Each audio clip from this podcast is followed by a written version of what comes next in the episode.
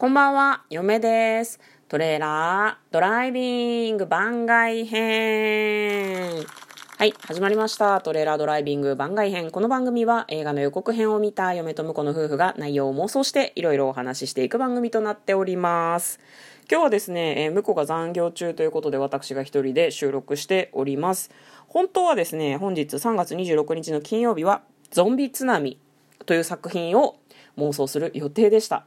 なぜその2つを組み合わせたのかタイトル通りですねゾンビが津波になって海岸に押し寄せるという話なんですけどなんでなんでなんだろうね。でもね予告編はね迫力がすごくありましたね。ゾンビがいっぱいわーっと来るみたいな。なんかこれあれなんですよね「シャークネード」っていう作品を、えー、撮影したチーム監督が撮影した作品らしくてそもそも「シャークネード」もサメが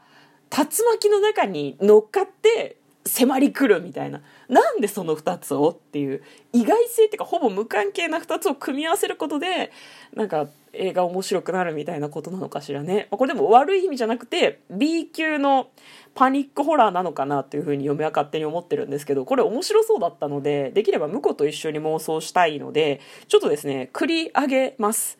えー、土曜日が感想会これは映画を見に行って感想を話すという回ですねで日曜日が振り返り来週の予定をお話しする予定だったんですが土曜日か日曜日にゾンビ津波の妄想の方はしていきたいと思いますで今日はですね、えー、嫁に全権が委任委任？何してもいいっていう風に言われてはない。言われてはないけど、いないからさ、いないから好きにしていいっていうことだと私は判断してですね、好きに話していきたいと思います。今日嫁が話すのはこちらです。ネットフリックスのマイリストを公開。うん、公開したからって何なのっていう話かもしれないですけど、マイリストに一体何を入れてるのかって話を簡単にしていきたいと思います。まずですね、まあ、この辺は結構、あれですね、ネットフリックスのトップのランキング、日本のランキングに入ってるからご覧になってる方も多いかもしれないですけど、えー、毎週新しいエピソードが公開されて見ているのが呪術廻戦とビースターズですね。うん。この辺はアニメ作品でちょうど今、地上波でもやっているやつなのでで私地上波をね録画するのがめんどくさくてあとねもううちのブルーレイパンパンなんですよ。だからもうネットフリックスで見てる「呪術廻戦」と「ビースターズ」は。どっちも面白い。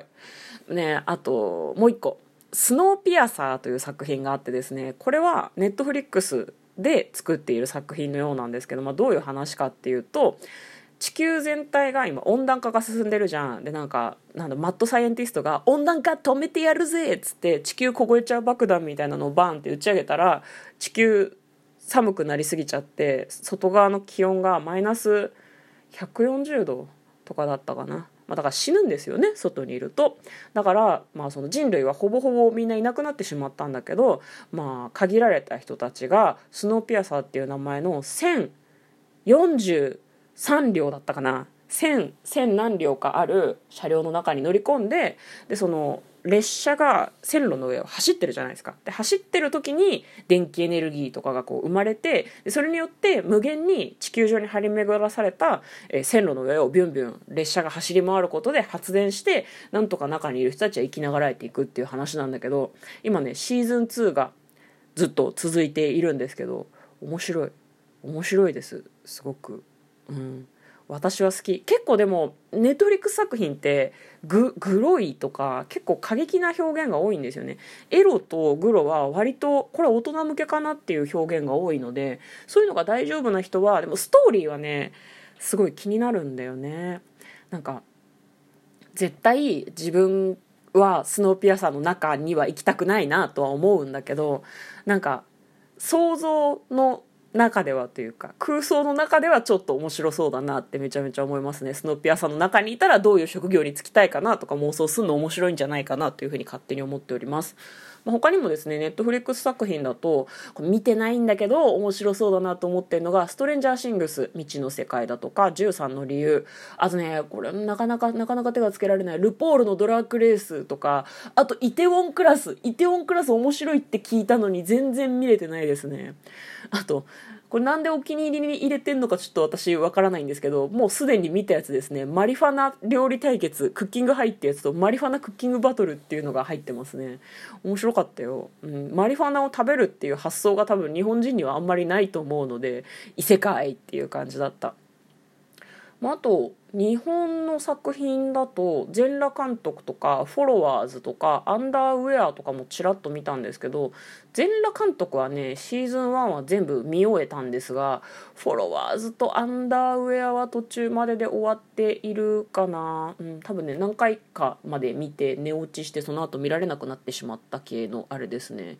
であとネットフリックス作品でその他ですと「えっと、アンという名の少女」すごい良かったです。赤毛のアンを下敷きにしたお話なんですけれどもすごいうなんかアンを演じてる子があ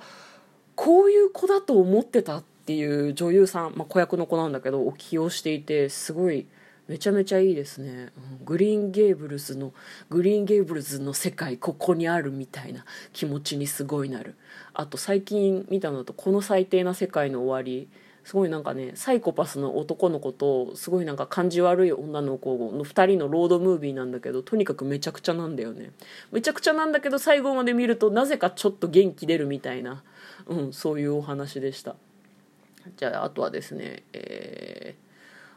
うん映画をねあんまり実はマイリストに入れてないんだけど映画の方もちょっと紹介していきたいと思います。これから見たいなと思ってるのが「バイオレット・エヴァーガーデン」これはアニメ映画作品ですね「怪獣の子供。これもアニメ映画。あと「スパイダーマン」「スパイダーバース」もちょっと見たいんですよね。なんか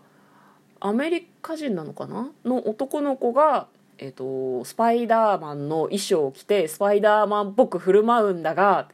他にもいっぱいスパイダーマン出てくるっていう話だったような気がする。あとねなんでこれ入れたんだろうな。ターミナルとかワールドウォー Z とかが入ってますね。あとこれ多分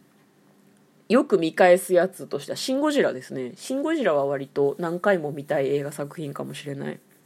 なんか見てて気持ちがいい気がしますね。なんか脳が情報を処理しようとしてシン・ゴジラでパンパンになる感じがいいのかもしれないですね。マインドフルネス的な？シン・ゴジラのことしか考えられなくなっちゃうシン・ゴジラのことを考えるっていうことは日本の抑制を考えるみたいなことだからもうなんかそれだけでいっぱいいっぱい、うん、だからなんだろうな精神的に追い詰められてる時とか仕事が忙しい時とかに「シン・ゴジラ」を見るといいかもしれない真偽のほどは定かではないで他にはですね「ジュマンジ」ジュマンジウェルカムトゥジャングル。これ前見たやつですね。映画館でも実は見たんだけど、これすごい金夜とか土夜とかに見るのに個人的にはおすすめだと思います。ジュマンジって知ってる？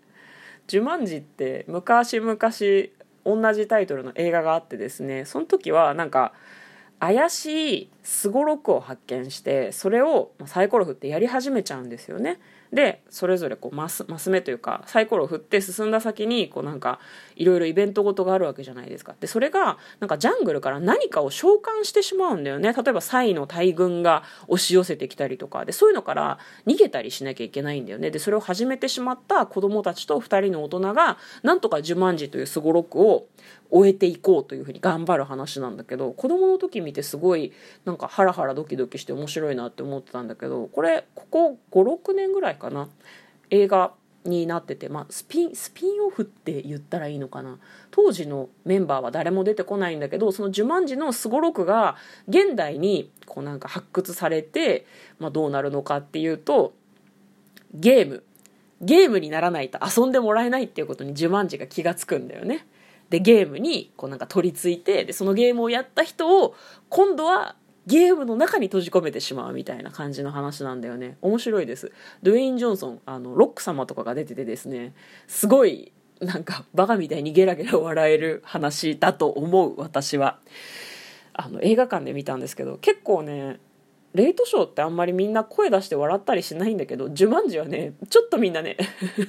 って声出して大人たちが笑ってしまう感じでした。私これ家で見るときはね、あんまり人目を気にせずに声出して笑う方ですね。元気が出るというか、何も考えずに見られる映画だと思うので、個人的にはおすすめでございます。ま、他に、アメリとかも入れてる。アメリ好きだな。なんか、アメリってさ、すごい可愛い話のような気がされますか？割とあれなんだよね。ダダークな話というか。ダークではないけどちょっとそのブラックジョークとか皮肉的な要素もありつつあとフランス映画だよね。フランス映画だからちょっとエロとかも際どい感じでですね私はアメリ好きですね。いつ大学生とか高校生の頃に初めて見たんだったかな。改めて見てみたいなと思ってマイリストに入れてるんだけど見てない作品ですね。はい。今日は、えー、嫁のネットフリックスのマイリストの中からいくつか作品を紹介してみました。見てない作品もいっぱいある。はい。で明日以降はですね先ほどお話ししたように映画「ゾンビ津波」や映画を見た感想、えー、来週の予定今週の振り返りなどを、えー、配信していく予定でございます。お時間がありましたらよかったらぜひまた聞いてください。ということで嫁と婿のトレーラードライビングまったね